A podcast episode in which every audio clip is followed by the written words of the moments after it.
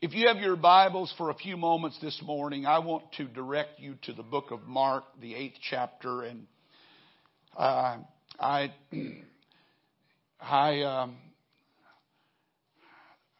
I am torn because I have two complete different messages, and I don't want to preach both of them to you because you'd leave as confused as I am.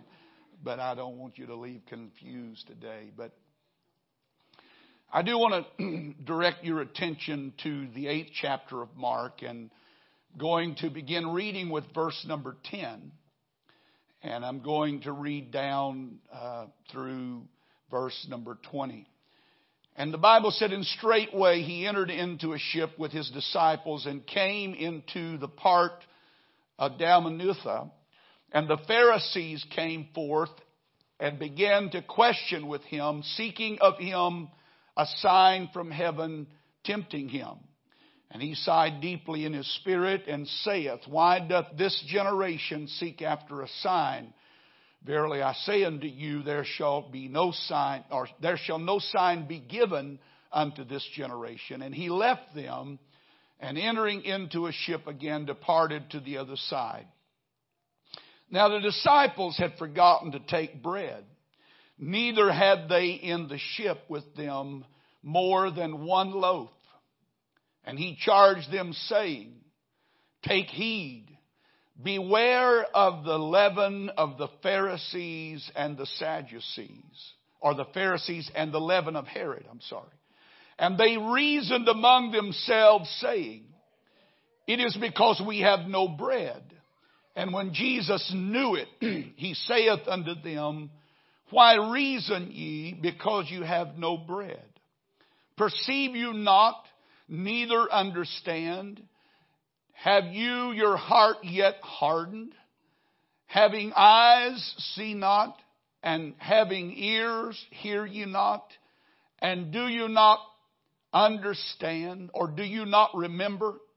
When I break the five loaves among five thousand, how many baskets full of fragments took you up? They say unto him, twelve.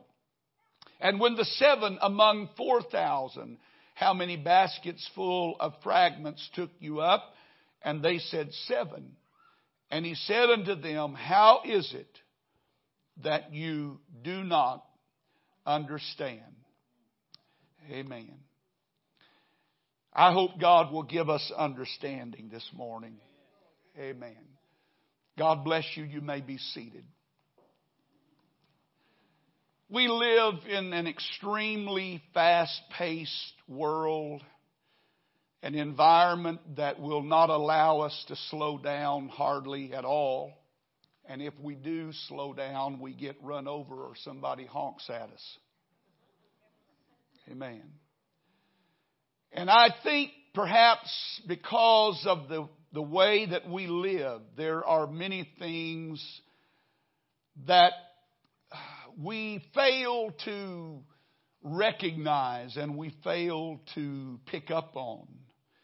Because we are moving so quickly and we are moving at such a rapid pace in life, I think most often we notice things that are urgent whatever's making the most noise, whatever's creating the most uh, to get our attention is what we give our attention to. The immediate interrupts our day constantly. The uh, abrupt nature of life and how quickly we move in in our life and because of that we are people who are hung up and caught up in urgent things, things that are right now, immediate recognition of those things, and we give our attention to them while we forget the obvious, the things that are essential and the things that are necessary.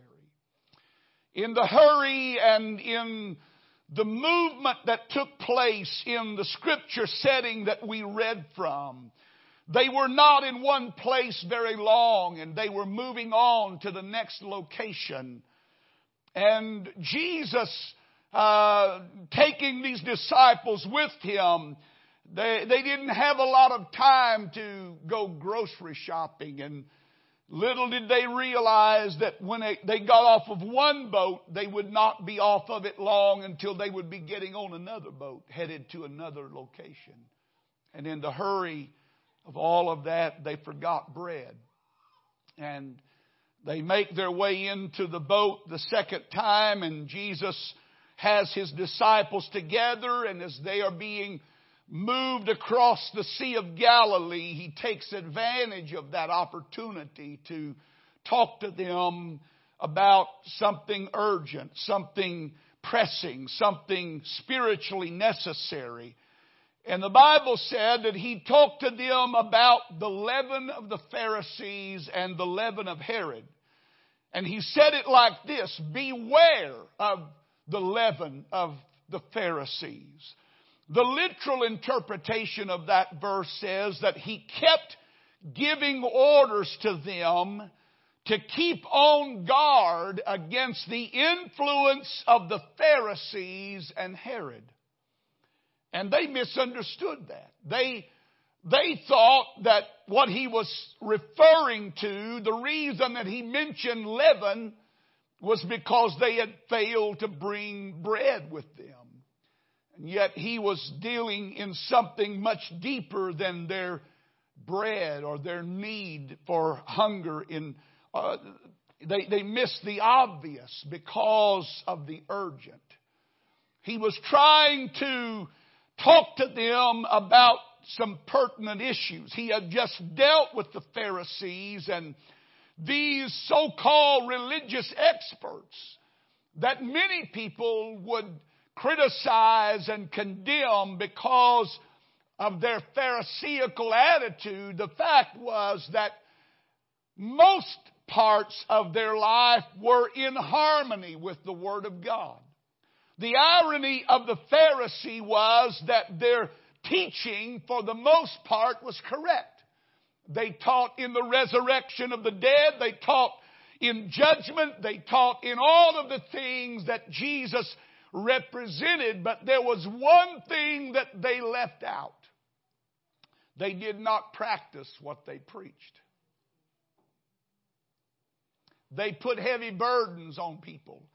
And they took the law and they added to the law. And they, uh, by, by the time uh, the New Testament had rolled around, the Ten Commandments and the law that God had given to them had be, had evolved into 640 something different commandments that were extensions of extensions of extensions of extensions of the original commandments. And the core of their teaching was not wrong, but the practice was. And Jesus seems to me was trying to say to his disciples that this is a critical thing. That it has more to do with your life and your salvation than anything, but there's got to be more to you than just something that you profess. There has to be something that you live that equates to what you preach and you teach. And if there was ever an hour that we needed people of faith that didn't just talk it, but they walked it, we need that now.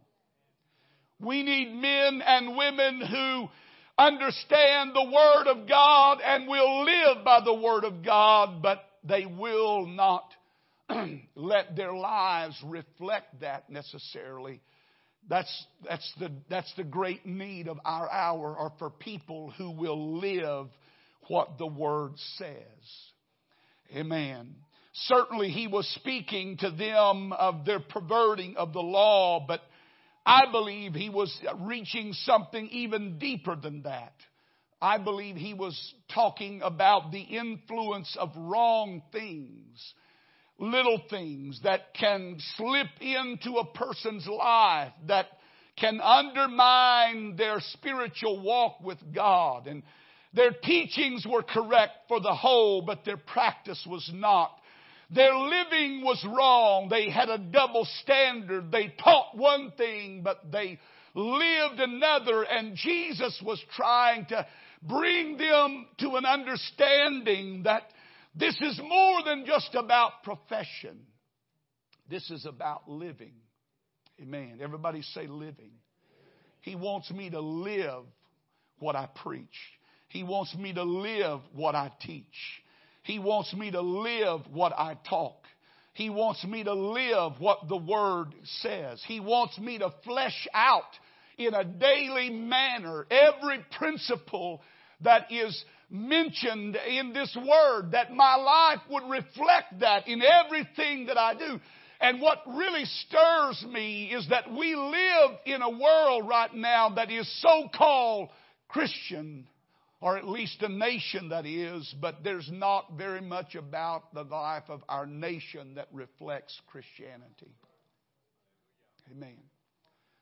And so his message to the disciples was that you have to be careful of the gradual because it's the gradual that will get you. It's that slow pervading influence of wrong things in your life, wrong thinking and wrong attitudes and a, a wrong uh, outlook on life. All of those things can have a long term effect on you. And so he uses the term leaven, and they understood what leaven was. It was a, a substance, a yeast that was placed into uh, the, uh, the, the, the, the meal and the and the flour and it would produce fermentation and would cause the dough to rise. And what his point was that leaven has a dramatic and radical effect on whatever it touches. And it doesn't take a lot of it to have a great influence. Just a little bit of leaven, he said, leavens the whole lump. And so it changes the whole appearance of, of things and the whole loaf is affected by just a small amount of leaven and it has an appearance of being more than it really is. It, if I understand right, uh, bread that is rising is really full of a lot of hot air. Am I right? And he said, You know what? I don't need people that are full of hot air running around calling themselves my disciple. I need some real down to earth, Bible believing, scripture living people that represent who. The Pharisees were telling the world that they represent me, but they don't represent me. This is what I want to represent me. Not just what you say with your mouth, but what you do with your life. Amen. I can't tell you how many times people find out I'm a preacher a little bit too late.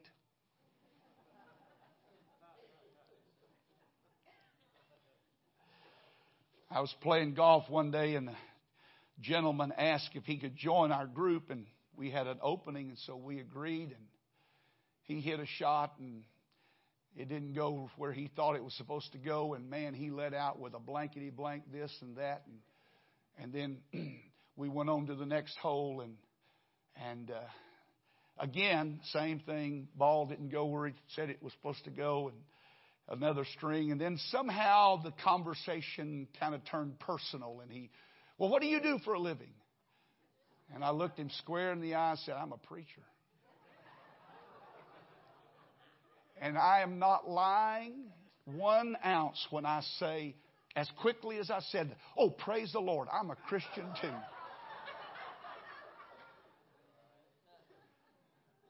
That's the culture that we live in right now. And if there was ever a day that the Lord needed people who stood up and represented Him, it's the day in which we live right now. We don't need people that play church.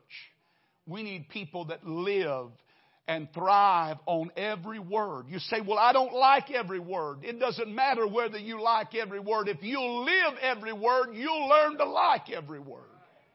Because every word is for my good and every word is for my benefit and every word is for my betterment. And if I will live that word, I will learn to love that word. And so leaven was something that was small and yet very influential. it was, eh, it was almost insignificant in its beginning, but when it had its effect, it, it changed the whole atmosphere.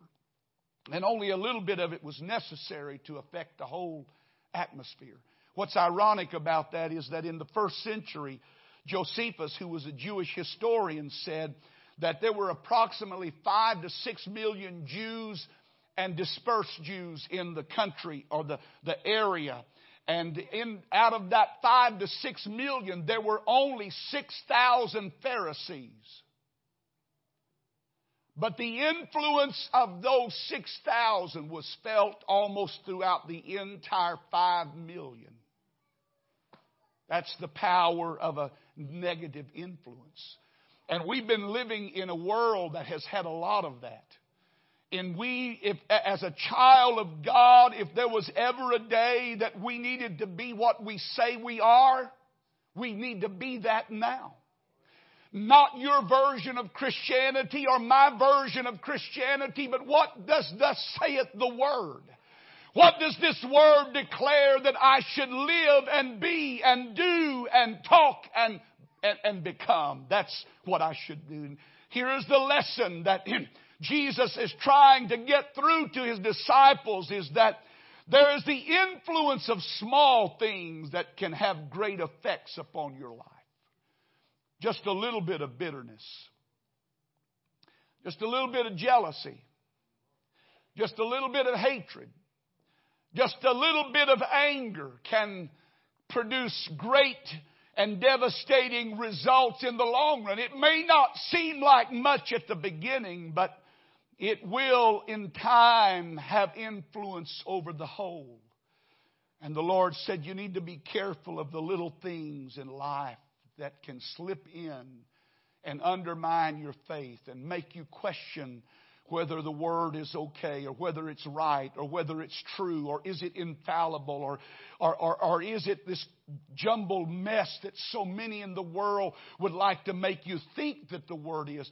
And the truth is that there has been a subtle, gradual undermining of our faith for a long time, just inch by inch, day by day, the wearing away, the erosion of the fabric of our spiritual existence by people who would pick at it here and pick at it there.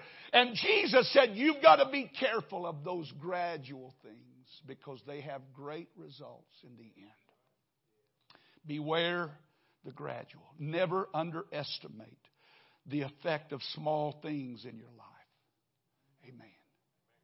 Never underestimate the effect of small things in your life because they have a way of moving into other areas.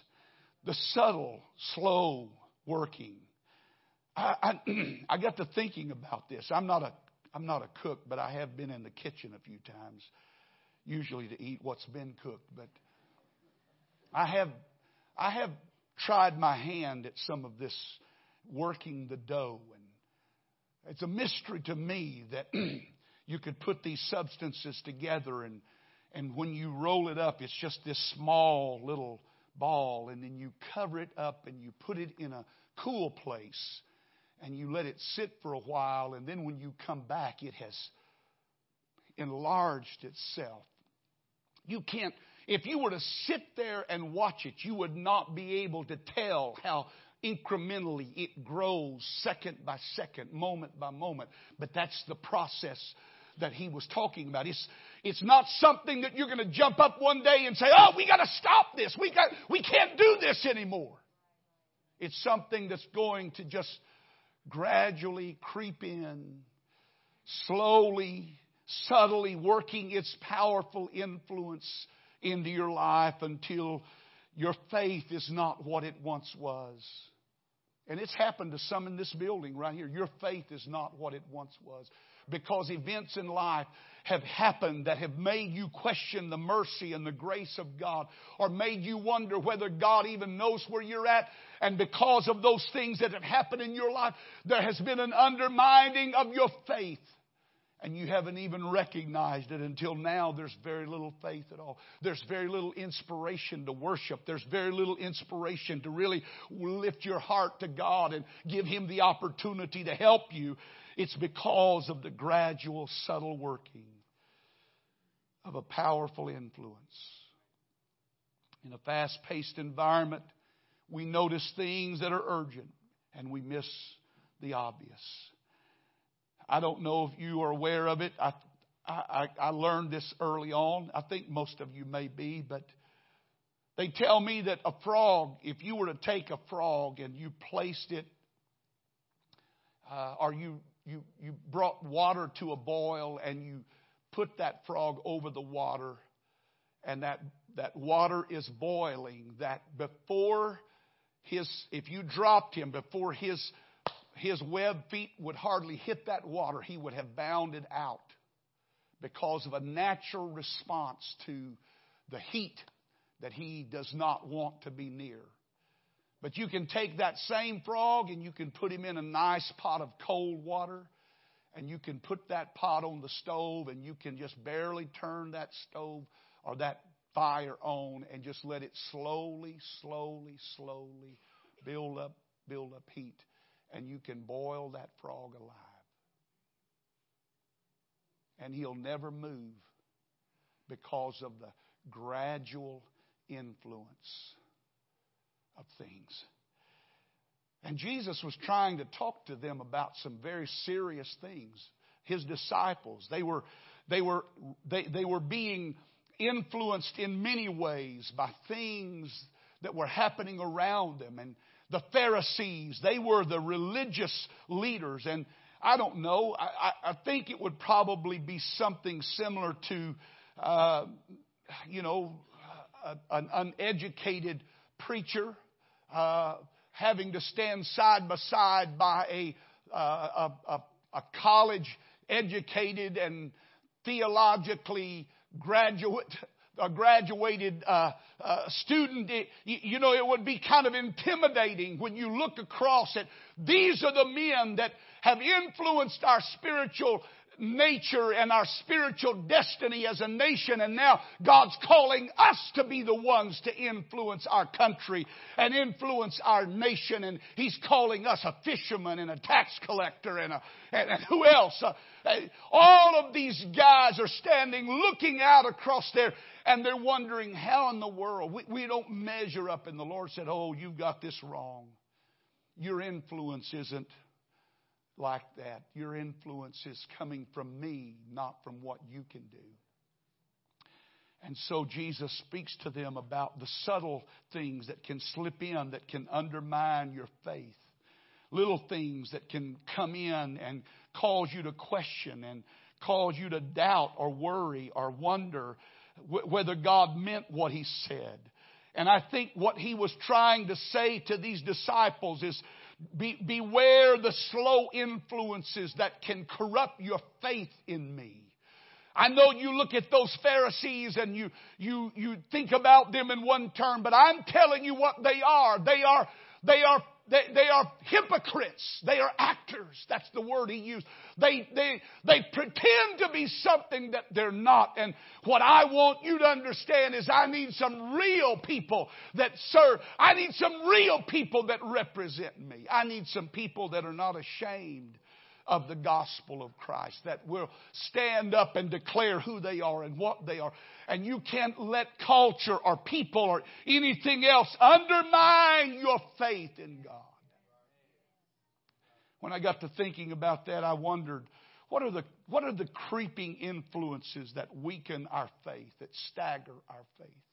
What are things that happen that happen so subtly that we don't even realize they're happening, but time has a way of working its work on us. And I thought, well, one thing that must evidently be uh, an undermining influence of my faith is the slowness of God's work in my life. that sometimes God's clock runs so slow that I wonder if it's ever going to come to pass. That God gave me a promise and He gave me an assurance and He gave me a word, but man, that's been so long ago. It's been so far removed. Will it ever come to pass? I don't know how long that Anna and Zachariah had been helping out in the temple. They had been there a long time. Zachariah was, was a part of the priesthood that would come every so many days and he would give his service. But the Bible said he had waited for the consolation of Israel. He had waited for the Messiah to come. I don't know how far back that promise had been given to him. I don't know when that revelation came, but somewhere in the distant past, there was something that came to him that said, You're not going to die until you behold the Messiah. And so every time he would come to the temple to do his service and render his service to the Lord, he would look around and wonder, Is this going to be the day? Is this going to be the month? Is this is it going to happen? And week and month and year and year and weeks and months and years passed and nothing changed. And there was nothing to confirm what he had been told until one day. Amen. Aren't you thankful that Zechariah didn't let go of his faith?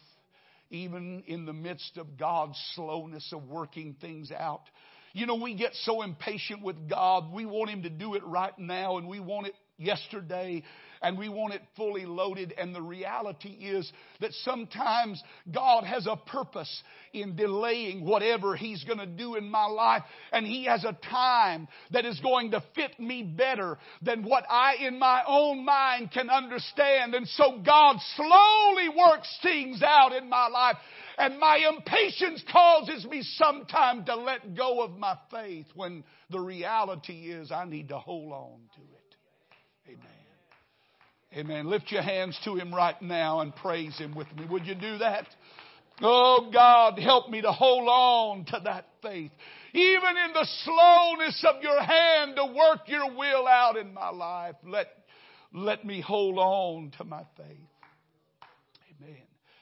I thought of another thing that must undermine the faith of people and stagger their faith at times is the means that he uses to accomplish his purpose. And I thought of Joseph. God gave him a dream, a dream that was more than he could even comprehend. His brothers were going to bow and worship him. Everything around him would be bowing and worshiping him. But the way that God took him to that fulfillment is a story to read. He took him to the dungeon. He took him to a prison. He isolated him in a foreign country for years.